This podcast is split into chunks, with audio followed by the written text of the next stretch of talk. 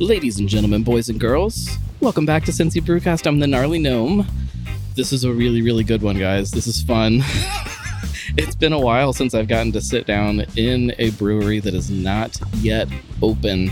And then I know everybody has a ton of questions that they want to ask you guys, and hopefully we hit on all of those. Uh, we're at Rebel Mettle. Um, we've been talking about setting up a show and doing this for how many years now at this point?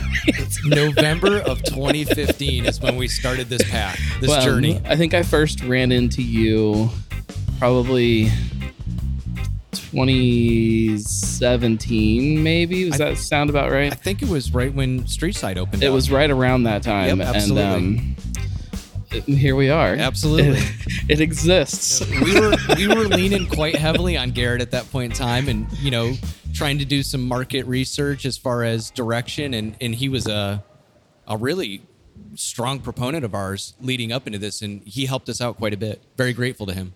Well, yeah, you know, people talk a lot about the community of craft beer and what that's about and why it's important. And uh, it's a perfect example of the things that maybe the people sitting at a bar don't see and don't realize is happening that um, is the personification of that community kind of aspect. Before we dig in too deep, let's run around the circle. We'll start on this side. Everybody introduce yourselves, say who you are and what you do here so people can hear your voice and Uh, hello, my name's Dewan Leonard. turn the mic this way a little bit towards her. I am uh, the front office manager here at the brewery, um, and uh, that's my story. Hi, I'm Greg Goki. I'm the Vice President of Operations. I'm Jonas Locke, the director of Vault. My name is Mike Brown. I'm the president and CEO of the brewery. I'm Josh Deitner, and I am director of brewing. Fantastic. Let's start. Well, let's start. Let's drink a beer first. Let's start with that because it is a uh, a beer podcast. That's what we do. We we drink. Um, what do you guys have to start with first here? Uh, so this is Steuben Tiger, our American light lager. You said American Light Lager. Kind of American. What- Absolutely, It's all malt. It's it's uh we brewed and designed this to uh to uh appeal to the beer drinkers that like like beer on a hot summer day. Uh, it's cool, crisp, and refreshing from start to finish. I think that. Um, oh, that's good. That's really good, guys. um, there's a. Uh, what maybe there isn't anymore. There used to be some kind of a stigma around lighter beers, and I think it came from craft beer drinkers kind of branching away from that and trying to find something that was different. And um, I think we've kind of finally made that turn back to understand that it's not just about the style itself that we were turning away from. It was something else, and we can get back into drinking some of those lighter lagers or pilsners or um, anything that for years we the- style was bastardized i guess you know by these big corporations that didn't care about us and so i like seeing places cranking out stuff like this that sometimes you just need something light and refreshing and uh, really easy drinking and that's exactly what this is it's perfect for a hot day which um, wish we had some sunshine today but We're, we got some liquid sunshine today. That's all right.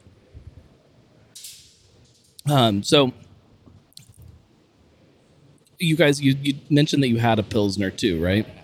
So we're uh, we're kind of focusing more on the lagering aspect uh, in our in our brew house here. Uh, we're probably running what a 90-10 ratio, so to speak, or an 80-20 ratio between uh, lagers and ales. Yeah, 70, 80. It, we're shooting for 75, 80%. Talk about the difference between something like this and uh, a pilsner. This beer in particular, Yeah. yeah. Um, so this is kind of a version, uh, a later version of the American, 100 year old American version of Pilsner, right? So Pilsners were The, the evolution, I guess, here in America of where pilsner kind of went. this is our version of a version of Gotcha. Pilsner from a long time ago. So if you kind of like, I mean, I don't want to say that this is what people were drinking in Cincinnati, uh, you know, in the early 1900s, but something kind of like that, something that is a full flavored, I think 100 years ago, the Pilsner that we've brought, the Pilsner that we have now, not this, is is probably was brewed 100 years ago. This is what the the German immigrants were probably brewing. Right. This is is more like a macro light Gotcha. lager that you'd have today, minus minus no adjuncts. Okay. This is all barley malt. So no corn, no rice, none of that stuff. To, okay. Um, so you talked about the the distribution of lagers versus uh, versus um, um, ales.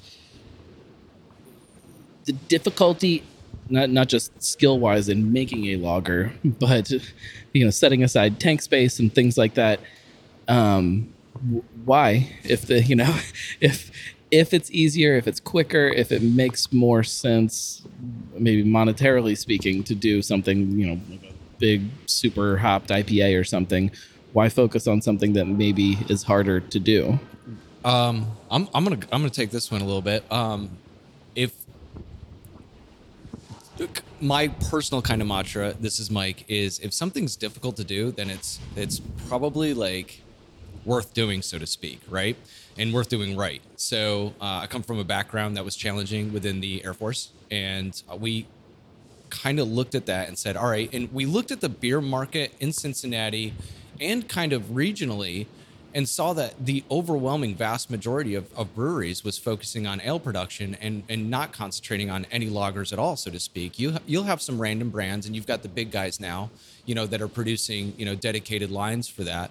But we wanted to focus on it um, uh, as a as a focal point because of seeing almost like a void in American craft lager. And that's kind of what we looked at it strategically going, all right, so there is kind of a void here within the craft market demographic that we could possibly look at and, and do very well in. So we focused on equipment, which we spared no expense at all. The the reason we designed this system the way we did with Deutsche is so that we could do a efficient production of lagers and still be able to have the turn time, so to speak, that makes us comparable or competitive with other craft breweries as far as a timeline and uh, a cost of production, so to speak.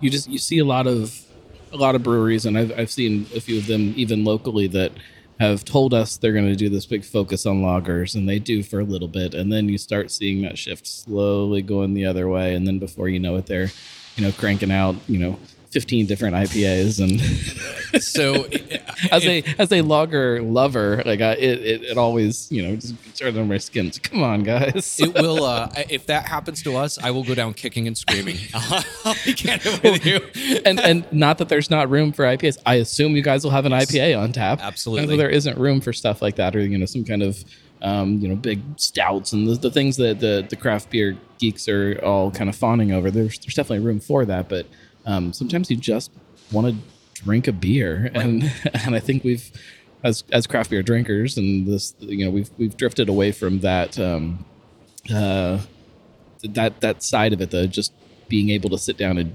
drink you know and uh, i like seeing some of that come back so having these lagers, you know they're less filling they've got a, a tremendous amount of do session. they also taste great they taste they taste great absolutely Uh, here comes here comes I the was- trademark I lawyers was, uh, I was gonna go into uh, you know there's a, a good amount of sessionability involved, and, and you're absolutely right. On a on a hot summer day, having a cool, crisp, refreshing beer out in the sun that isn't gonna fill you up is awesome. You know, and uh, like I said, I don't think a lot of people kind of focus on that. So. I, f- I find myself so often like I so in my my main beer fridge that sits behind my bar I have different rows that aren't always the same beer but it's always certain kinds of beer so you'll have a, a row of dark beer a row of hoppy beer a row of sour beer um, something seasonal and you have one that's always something that's kind of light and easy a lager usually and I tell you what that is the row that more often than not has to get filled with something because we're drinking a lot of them and that's you know not just when it's hot and you know uh, you need something you know cold and refreshing if i come home from work and i just want to grab something that um, i can just sit and drink that's usually the one that i'm i'm, I'm leaning into so I'm the same way. i can't i can't be the only one like that Yeah, you're absolutely not. My my my uh my palate has changed over the years. I wasn't, you know, an IPA drinker for the better part of a decade, you know, and and as I've gotten older and as my palate I think has gotten a little bit more refined, I just like you, more often than not, find myself going to a lager compared to an ale. Right. Um, let's shift gears completely, and let's talk about the history of how this idea started, where it came from, and how it kind of got to this here. Greg, you want to lead us off on that? Sure. Uh, so, uh, as Mike said, we, we've been planning this uh, since 2015 when we fir- first started talking about it. Uh, we had a different location that uh, we, we kind of held on to for a long time. Uh, it was the old Cliffside Brewery, which is a gorgeous building. Really cool building. If you have a chance to look at it, go go check it out. Um, and so that one didn't work out. So we, we had the opportunity to move in here down at uh, 412 Central in the historic Fourth and Plum uh, Business District, and uh, it's centrally located to Paul Brown Stadium, uh, the convention center downtown, um, and there are not not any other breweries really around here. Um, so we're really excited about uh, about our location here now. Um, you know, and we just wanted to get into it and brew beer that we wanted to drink. Uh, and as far as the lagers, you know, we were kind of doing some informal market research and saying, hey, what do you like to drink? Like, oh, well, you know, I don't really like the IPAs. And there just seemed like there was a huge um, kind of void in that market here. So we decided to fill that. And hopefully that works out well for us and we don't end up with 20 IPAs on tap. Talk about the the name a little bit. Rebel Mettle. Um, where did that come from? How did that come about? Mike, Mike has that story. So, uh, so we were tossing around ideas for a name for a while. Um, so in November of 2015, we started. You know, we finally made the decision that we were going to pursue this dream. Um, we're brewing batches at home and and you know getting into it real hot and heavy and we were discussing you know like uh dwayne greg and i were like all right what can we do together you know and like and like go to work each day with a smile on our face and not have to work for other people doing it. And so that's kind of the genesis of how it started. So in november of 2015 i started getting smart. Um, i was taking online courses um, on you know brewery production and, and, and the business behind it started writing a business plan uh, in december uh, it took me about four months to finish it. It's like 45 pages long. If you want to read stereo instructions, I'll, I'll hand it to you. Uh, it'll put you right to sleep. But um, uh, started writing that plan and started filing that plan, and that's kind of what got us from point A to point B, so to speak. We we knew what we're, where we wanted to end up. We just had to get the small pieces in between to get there. So uh, the goal-oriented behavior between uh, you know point A and point B, there was a bunch of little waypoints in between point A and point B that we had to meet, and this right now is the culmination of all that. As far as the name is concerned, so we were tossing around ideas for probably the better part of six or seven months, right? Uh, during this time frame, I uh, I'm my age on this one. I turned 36, and my mother on my 36th birthday uh, gave me a handwritten note. Uh, she was like, "You've always been our rebel. You've always done things your own way. You've always forged ahead, and we're we're proud of you, right?" So that was in my mind. You know, I was I was really grateful for my parents to send me that letter, and it meant a lot to me. And uh, a couple uh, weeks after that, um, I used to be in the defense industry after I got out of the Air Force. And uh, a buddy of mine that served in Iraq at the same time I did was like, "Hey, you remember this? Uh, you know, over here in this area?" I was like, "Yeah." He's like, "Oh, that one really tested your mettle, didn't it?" I was like, "Yeah, it sure did, Paul."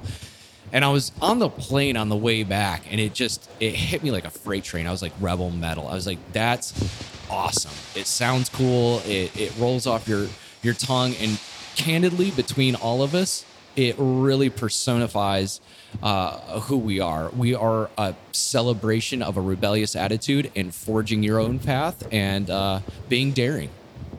I think everybody can, in some way, and it's it's probably different for everybody. There's something about everybody's personality that you feel like you are doing something that's against the uh, the normal, or you know, no matter how normal and standard you are, there is something about you that you feel like you know what that's. I'm just I'm different than everybody else. Nobody understands me.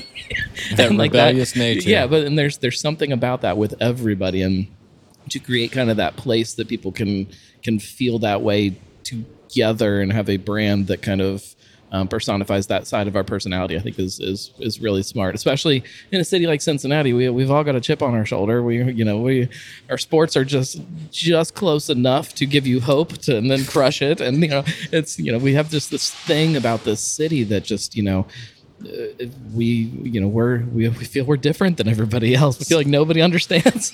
So I, I love this city. I, I feel I almost like Ron Burgundy when it comes to San Diego about the city. I love everything about it. I love the people in it.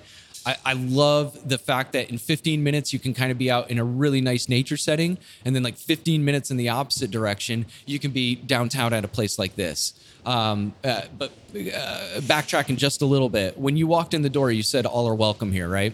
Uh, over each one of our doorways, and that is how we are kind of communicating that that what you were describing about how all of us have a rebellious streak somewhere in us, whether it be something minor or something major, right?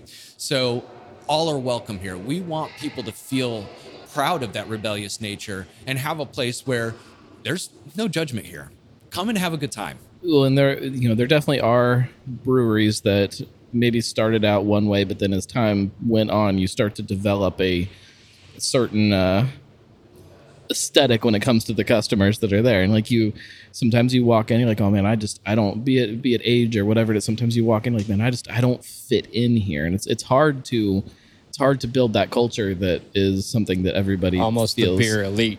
Yeah, yeah. There's yeah, we're trying to get away from that. yeah it's um a lot of places you know just you know, on a kind of a different side of it you know there's a lot of places that you walk in and maybe you've got you know your your your dad or somebody with you and you know, man i just i want the closest thing to bud light question that gets that gets asked in every tap room across the city some places you'll get made fun of for it you'll get looked down upon other places it's like i can help you you know we don't obviously have bud light but i can i can help you and i can make you feel welcome here in this space and give you something that makes you happy I just want to piggyback on that a little bit. What Mike and uh, Greg was saying. Uh, the neighborhood feels like it's their brewery. So I'm walking down the street. I mean, every day, and they're like, "Duan, Duan, come here." think they're gonna have this? Could you talk to Mike about having this? So they are already feeling like it's their brewery. It's their space. And that's what we want to do. We want Absolutely. everybody in the neighborhood to feel like it's actually their brewery. They can come in and have a good time, and it's an extension of the neighborhood. Right. So, and they feel that around here. Well, it's it's really hard to to keep that balance of creating a neighborhood space that then you know I live in the suburbs. I live out in Fairfield. I, if I come down here and I walk in and everybody looks at you when you walk in the door, like that's that's easy to fall into that trap and to create that that environment that everybody you, you know if a you know a, a family and their kids walk in the door, they feel just as welcome as you know uh, somebody that lives down the street that has no plans on having kids and they just go out every night and this is their it's very different types of people and to create that space that is welcoming for them And, uh, and that's going to be our job in the front office is to make everybody feel welcomed. Right. Absolutely. You know, to sit down and have a beer with you if you're if you haven't been here before. We're gonna our job is to make everybody feel like it's their brewery. Right. So regardless of it's you know the neighborhood people are giving suggestions. If you're coming from Fairfield, come in. I'm gonna sit down with you, ask what brought you down here, and uh, I'm gonna have a beer with you. right So uh, I'd like to uh, jump in here just for a second. You know, the name Rebel Mettle, you know, it seems heavy. You know, like heavy metal. You know, you know, the name seems a little gruff, but on the back end, uh, the goal for this en- environment is to be warm and inviting to everybody to have a good time and and just celebrate being part of this awesome community we call Cincinnati.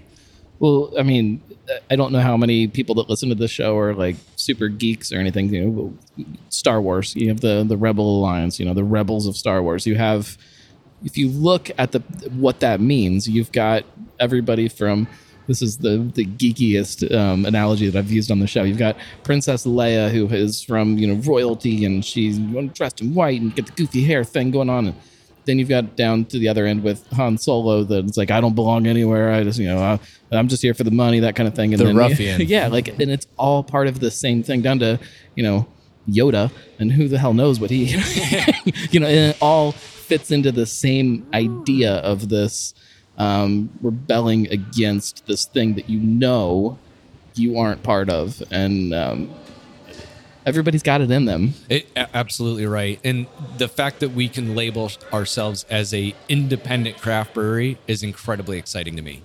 That that word independent, you know, like we are doing this on our own. Right. And that is very important to all of us. I, I love the fact that we can take that claim, so to speak. Do we have another beer? Ah, yeah. Um,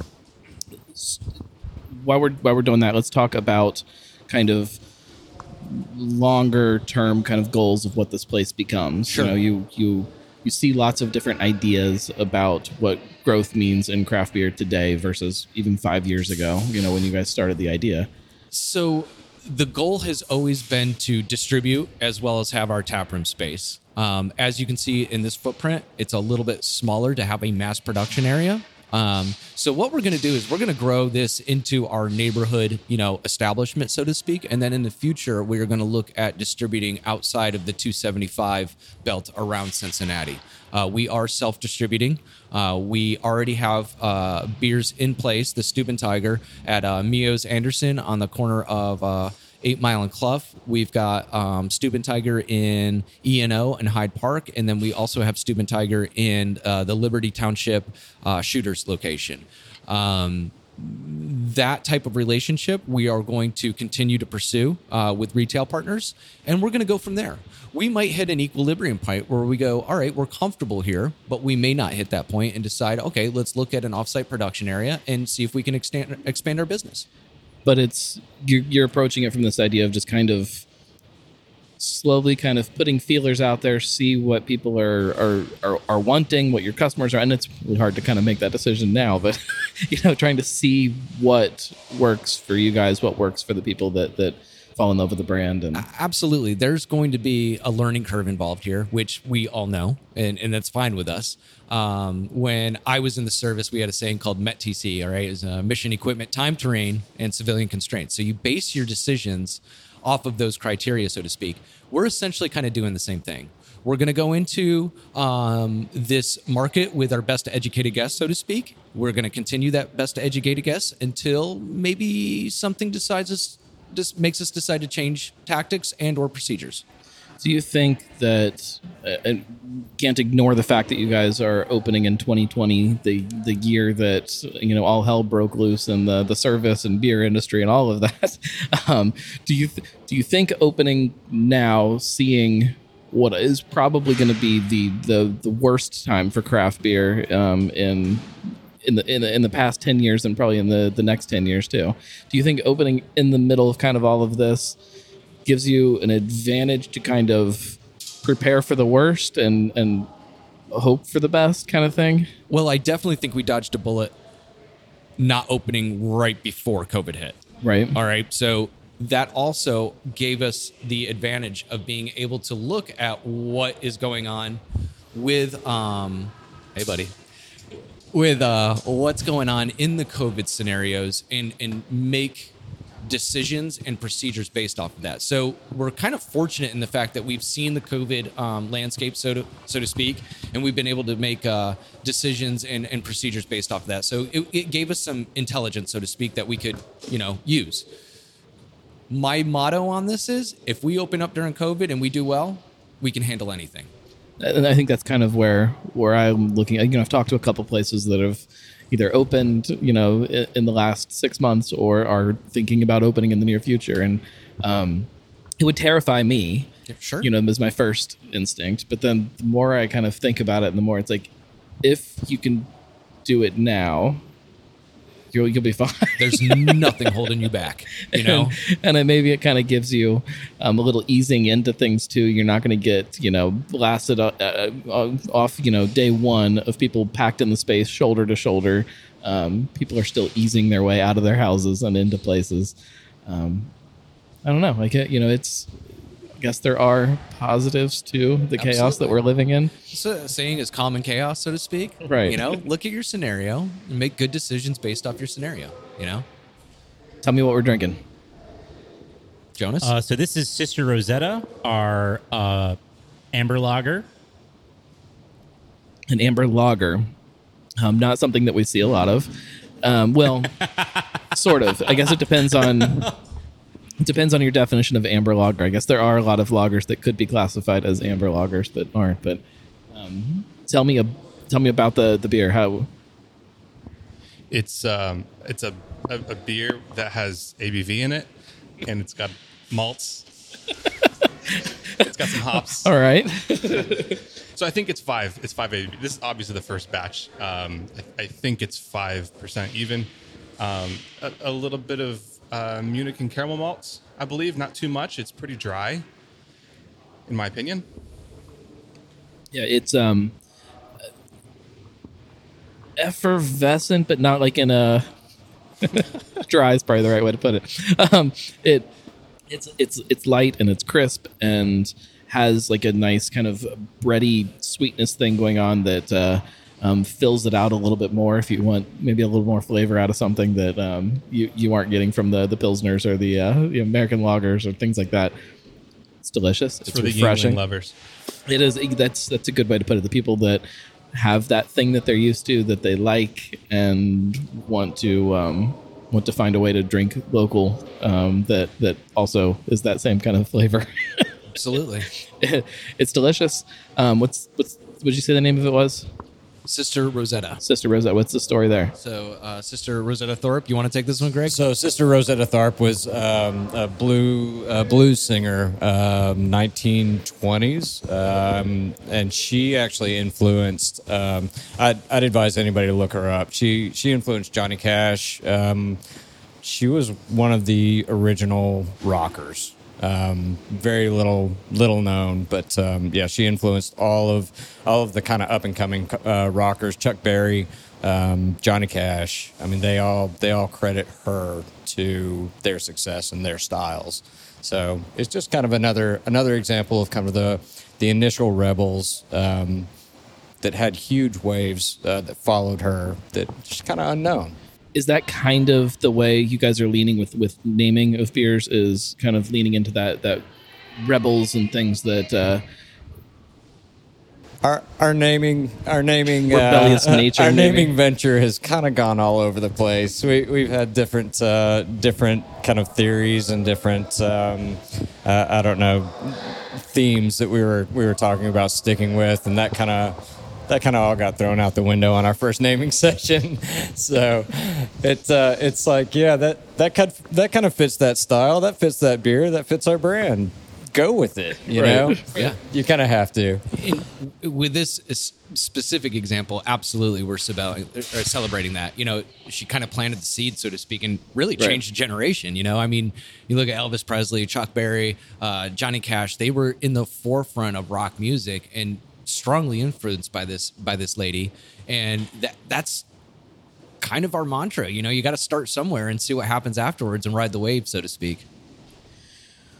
when you i assume that it's kind of changed through this whole process but when you when you sit you know you at the end of the day you, you climb into bed and you put your head on the pillow and you're you're you're thinking about this whole venture what are some of the fears that you have now that maybe you didn't when you started you know everybody i won't say everybody you know when when a lot of people start a project like this, a brewery or something similar, you know, you have this um, this grand vision of, you know, I, I love beer, I love making beer, I love drinking beer.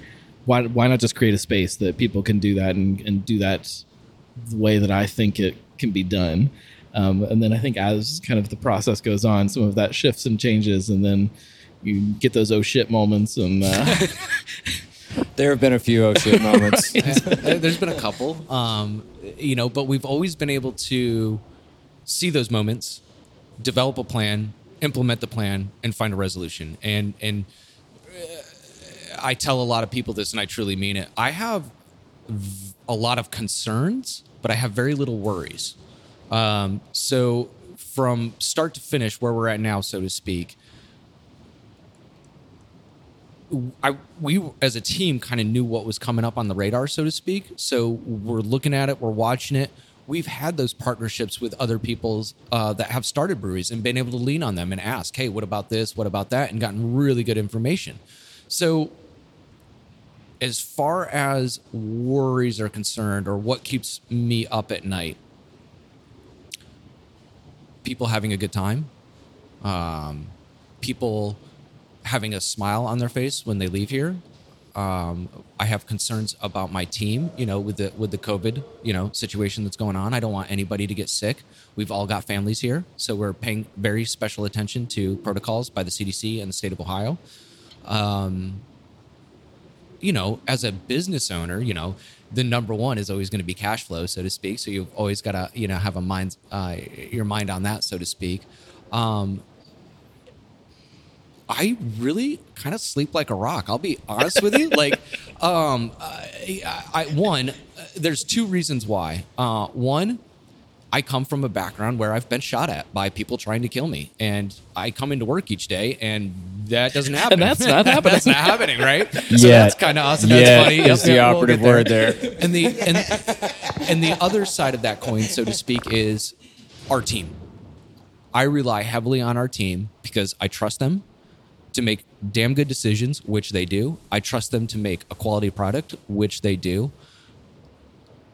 It's incredibly refreshing to have a group of individuals that are all striving for the same goal, and motivated to do so. Well, so how do you how do you foster that type of community within the business itself? Like that's always been my biggest struggle is that I, I don't trust anybody with things that are important to me because I don't think anybody cares about it the same way that I do.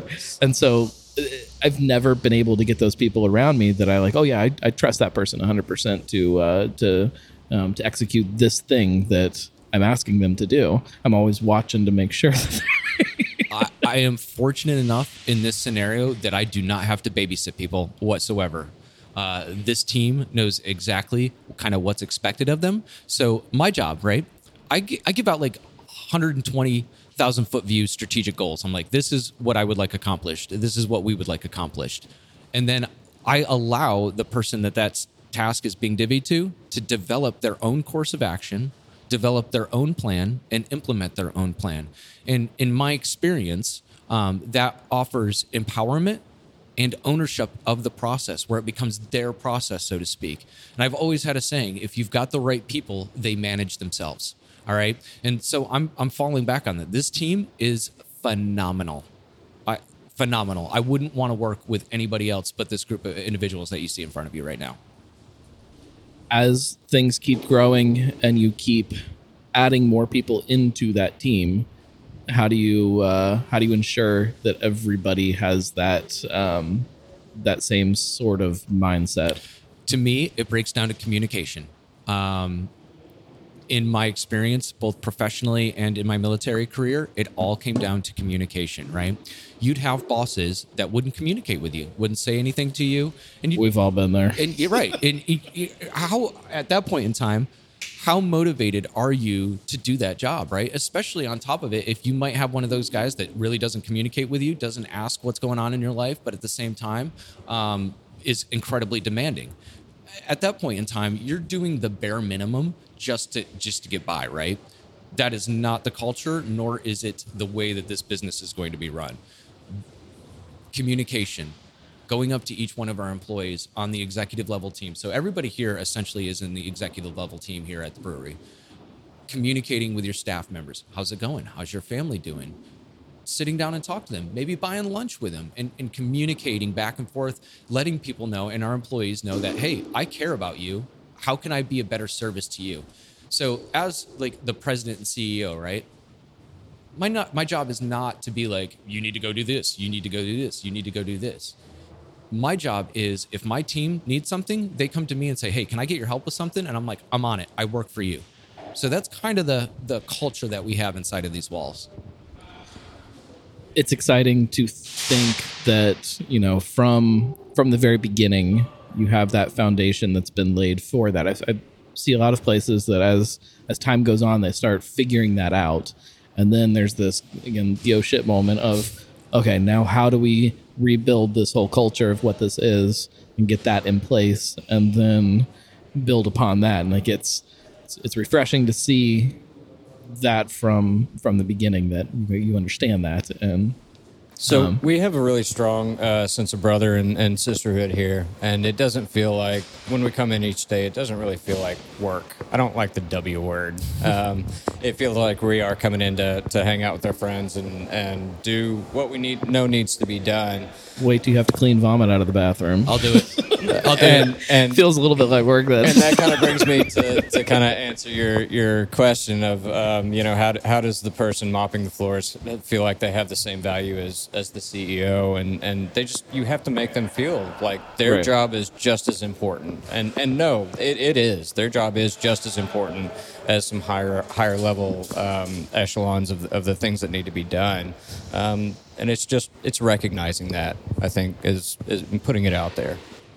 I, I don't know if beer is just different as an industry too, because I see a lot of people that have that that sense of ownership with breweries that they work at that I, I don't know that I see other places. You don't you don't walk into Applebee's and the person frying your your wings doesn't have that ownership over what they do and the people that they work with and the people oh I guess there are some if you listen to this and you work at Applebee's and you do feel that way I'm sorry I'm not I'm not trying to judge but um there are not a lot of people that, that have that ownership over their job and their um, their coworkers and their their management and their ownership and that kind of stuff. It's something about beer that people just from the beginning you there's there's something about that that gives you It's the different perspective on it. Yeah, and, and you nailed it uh, earlier with the with just the, the community between different breweries. I think that's uh, that's also inherent within those organizations as well.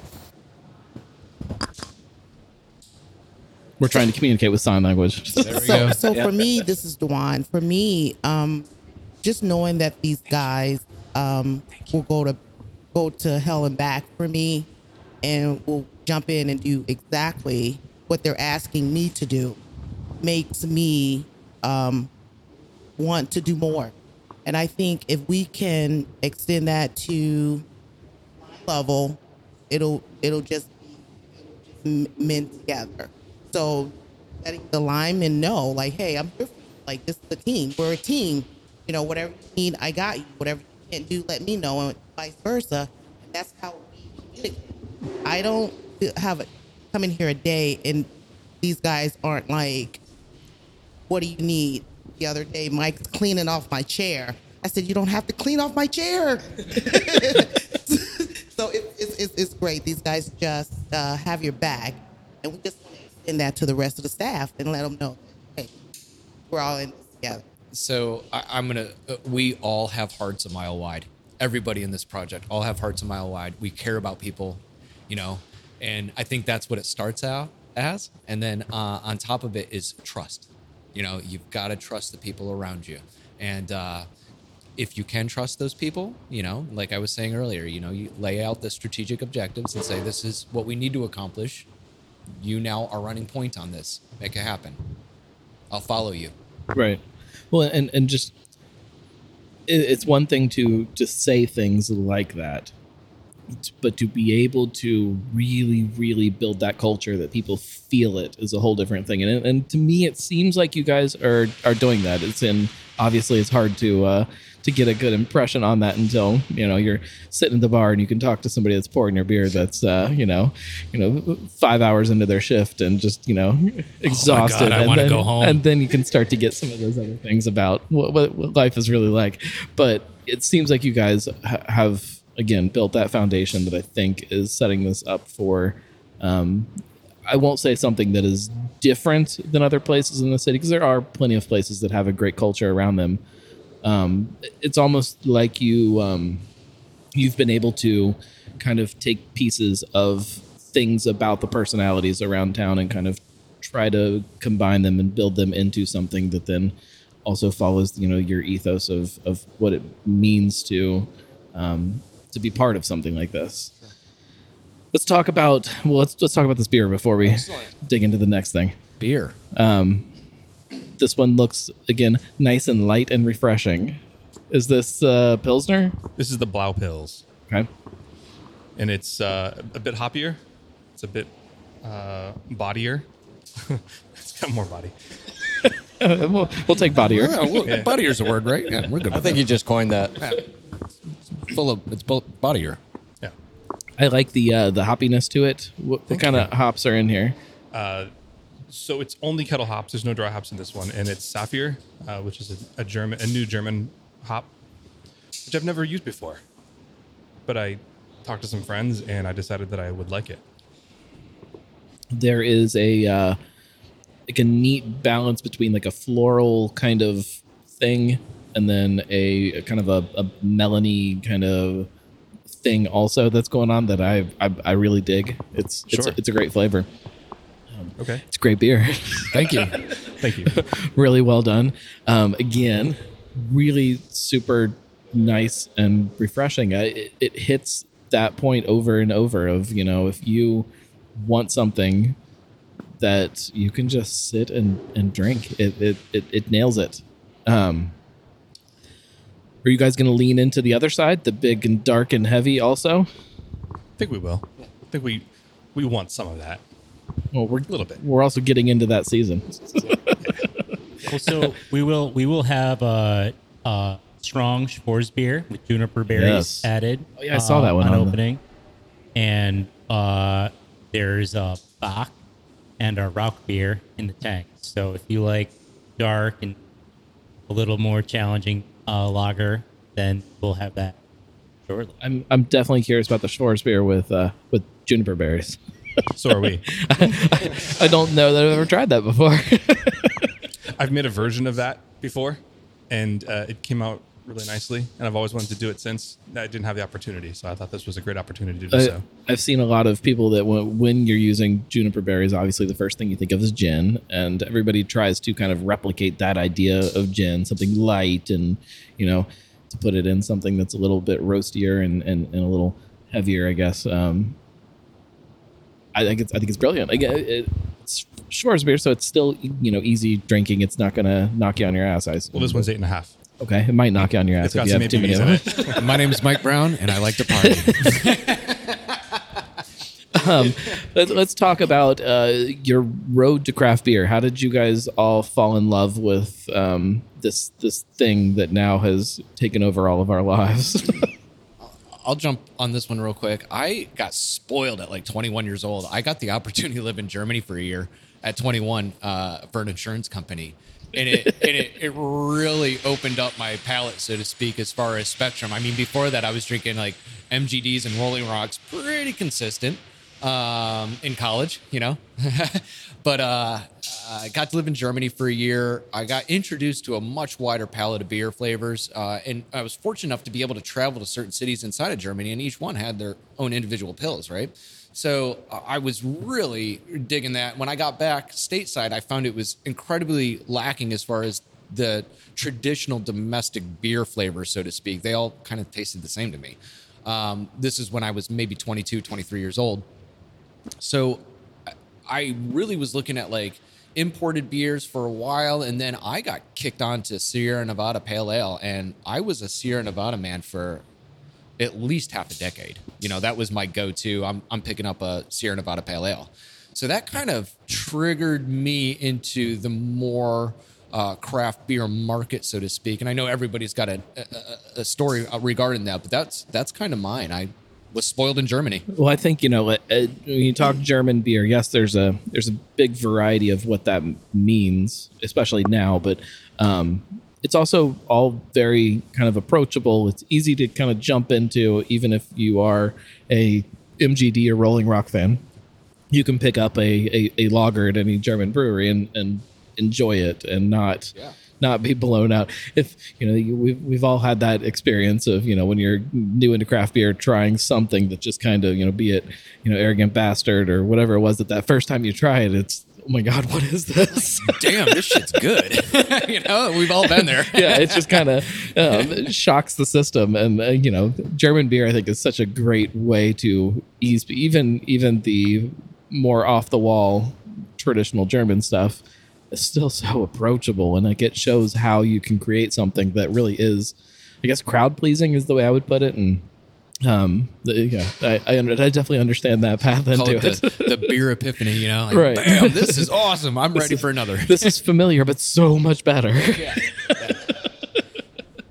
Whatever. Everybody else, how did you uh, how did you get into the craft beer world? I was, um, I don't know. I've had different kind of uh, touches into the craft beer before I kind of delved fully into it. Um, yeah, I, I don't, I don't know. I think it was Avery, uh, a really super high. My first experience was a super high ABV um, lager from uh, or ale from uh, Avery Brewery in Colorado. I think it was like a 17 or 18 and a half percent. Um, but it was one of the best beers I think I've ever had, and for the life of me, I cannot remember the name of it. But uh, that's that's uh, that's the one that turned me on. One of their seasonal releases turned me on to the craft brewery uh, scene, and never never turned away since. I um I find myself sometimes chasing more so experiences than specifically the beer, but like I I can remember being a uh, a younger craft beer drinker, and we were up in Detroit for a uh, a college football game. We were we, we took a road trip up there for for a bowl game, and um, we're we're hanging out around the city. And you know, after the game the next day, we're like, all right, now what do we do? It's Detroit. we're like, oh man, let's just go. Let's go to breweries. Let's go. You know, let's just go drink all day. And um, Sold. just yeah, and Let's so go. just we would just go and we would just ask somebody at a bar, you know, wh- where's some local beer, and they would send us to one place, and then we'd ask them, and they'd send us to another place, and we just kind of bounced around all day that way. And I can still remember sitting down at the bar at um Atwater Block, which I I don't I, I think they're still open. I don't know if some they I think they got bought by some I don't know. Sitting down at that bar and trying a flight, and their vanilla Java porter, which I've tried since then and doesn't satisfy me the way that it did that day. But that experience of having that beer and sitting there, we were there early in the day, so there was nobody else there, and you know, eating some food and drinking this beer that tasted unlike anything else that I had had at that time, and just that you know, like the light shines down, it's oh, you know, and like it, it's just that that experience, and then you spend so you're always chasing that experience and then you'll get pieces of it here and then you get something new here and a new experience and you're like oh my god that was great and you're chasing that and it's it's just this um, this quest always of um, chasing this next thing and it's it's so much fun That first feeling. yeah It's yeah. a riot. It's It- fun. it You're is- absolutely right. so much fun And this this community is to me freedom, independence, and and having a good time. You know, it really is. Everywhere you go, you know, so to speak, it it is all kind of a celebration of that. I feel free. I feel happy. This is an excellent beer. Maybe I'm out in the sunshine. Maybe I'm listening to live music. Maybe we're just sitting here talking. But it's always a great experience. Right. It's um, beer is almost the the vehicle for the experiences around it, and uh, the places that are able to uh, to capitalize on that and give that a uh, a personality, I think, are the ones that do the best. Um, what about you guys? when I was 21, I had my first beer, and it was uh, Redhook Longhammer, and uh, it was the weekend after my 21st birthday, and I thought it tasted exactly like soy sauce. and my friend who had been drinking them said, "No, this is how they taste. This is good." And uh, it, it was a couple years later when I started homebrewing with my father-in-law. I still didn't care about beer really, but he wanted to do it, so I had to help him. Uh, around the same time, I went down to visit a good friend, uh, my best friend Chris in Georgia, who's a brewer down there in Macon, and uh, he was into beer. He took me out. He bought um, filet and lobster, and I bought the beers. And we each had two arrogant bastards and two terrapin ruinations. No, right. sorry, stone ruinations. Um, and we were having such a good time in that experience that we giggled the entire time. And I'm sure it wasn't because of the high ABV beers, but it, it was that was the eye-opening moment for me. Right. Again, the, the experience, Uh, and you know, those beers will uh, create a good experience around them no matter what is happening. Uh, so the summer after my 21st birthday, my dad dra- dragged his old homebrewing equipment out of the basement that had sat neglected for 21 years. this beer tastes like dust. Well, well, we we we got to we brewed together, and and it was a fun little project. Um, and then uh, yeah, I just kept finding myself surrounded by other people who enjoyed craft beer, uh, and uh, yeah, going to graduate school in Michigan, you can't swing a stick without hitting an excellent brewery up there, and uh, just kind of yeah, had a lot of great great times, had a lot of great beers, and yeah, fun. um, let's talk about kind of Cincinnati beer as a whole, the community that um, you know over the last we'll say what eight years ish um, has continued to grow, has continued to evolve. Um, what it was then looks nothing like what it is today. Uh, where do you see all of this going? You know, we're gonna, depending on how you count it, before I get the emails, we'll we'll probably hit seventy breweries this year. Um, are and I don't want to say that there's you know some kind of a bubble because there isn't, and you know I've got there's you can just Google on my website or look on my website and find me arguing that there is no craft beer bubble.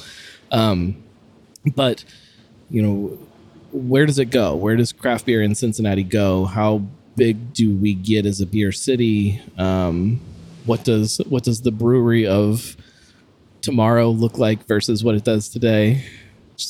Obviously opinions, but For me, I, I see Cincinnati becoming a destination for craft breweries. Uh, you know, you, you hear of other cities in North America that are like a destination for it. Denver, you know, uh, Portland, I believe. You know, is, is shout out to Asheville that I feel Asheville, probably had a hard time through all of this. You know, so w- why not Cincinnati being a destination for craft brewer enthusiasts that will travel here to hit the breweries?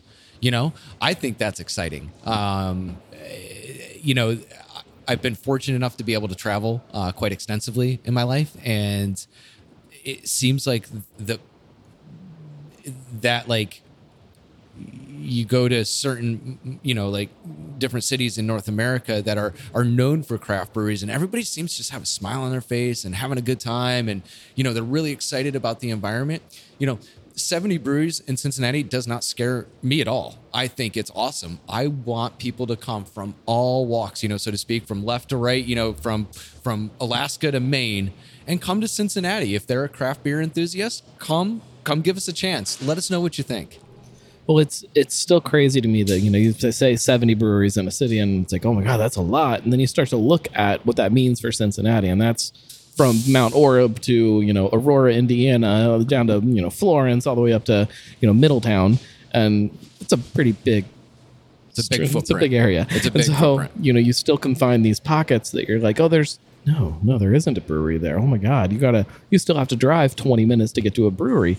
That's crazy, you know. And like, so there's still to me is so much room for, um, for places to exist. That what that looks like might be different though, and um, what a brewery looks like today is very different than what a brewery looked like um, five or ten years ago. the The idea of what it means to be a brewery has changed. Absolutely. Yeah, I mean, so I mean, up in Portland, Maine, I was visiting my brother. We hit up Allagash, of course, and then like you walk a block to an industrial park, and there's three breweries in there, and we hit up all of them, and they're all within a quarter mile of each other, and they're not like not everyone is going to be the size of Allagash, Right. but I mean, I think there's still a lot of room for people to find their niche, make the beers that they want to make, that people want to drink, and and be themselves. I think that's what the future of Cincinnati craft is. it's it gets harder for people to uh, I think understand that you really have to before you before you open your doors you've got to figure out who you are and what you can what you can bring to people to create a brewery. And it, it didn't used to be that way. You could kind of figure it out as you went along. And it's it's not like that anymore. You've got to you have to have a personality and you have to have a uh, an idea and an ethos behind what this is and how you can communicate that to people. And uh, it's it's fun to watch man. It's a, it's, it's fun to drink. It's fun to get to experience that um, from the side of the bar and to watch kind of how people are doing that Um, I'm gonna take this real quick. I've got the sneaking suspicion this is our delivery driver for our crowlers. Okay. So give me a moment. You guys feel free to have fun. I mean, there's another good uh, good road to down go down. Um, you're gonna have crowlers, obviously. Um, you guys, uh, I haven't written anything about it yet on the blog, but I saw some can labels come through um, the TTB um, last week. So canning is on the horizon. Um, I'll talk about that a little bit. Um, how uh, how much of a focus on what you guys are kind of out of the gate is that versus um, just getting people into the tap room versus taking beer home? Well, we've always had this idea of what our flagships will be, and we've always been very excited about getting them out into public. And that was kind of a year two, year three plan. Um, and so we're extremely excited to be forced to start canning um, almost day one uh, with mobile canning at first. Um, it just kind of as a COVID response plan. Right. You know, we got this this big place being built, and all of a sudden, COVID comes along after we've started, and we're like, "Are we sure we're going to make it?" Uh, when we want to open the doors. Um, so we're really excited to have to have these cans out sooner than later. It's really Um, great. I will I will probably uh, write something about it here in the very near future, so people will probably be able to get a sneak peek at some of those labels and what they look like um, in in the near future. Sign language doesn't work when somebody's uh, on a forklift. Um, that about does it as far as um, time goes for the show. So, um, what do you guys want people to know about Rebel Mettle that you think they don't know now? What do you What do you want them to know about who you are, or what you're doing, or um, anything? So our motto is uh, "Fortune favors the daring." If you've got a dream, chase it. Don't give up. Persevere. Find a way of making it happen.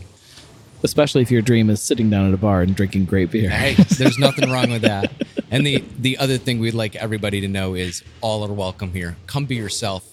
Celebrate who you are in an environment that you're not being judged in, and and come with a smile on your face and leave with a smile on your face. We hope to see just the whole community come and just celebrate being part of this awesome community. Community.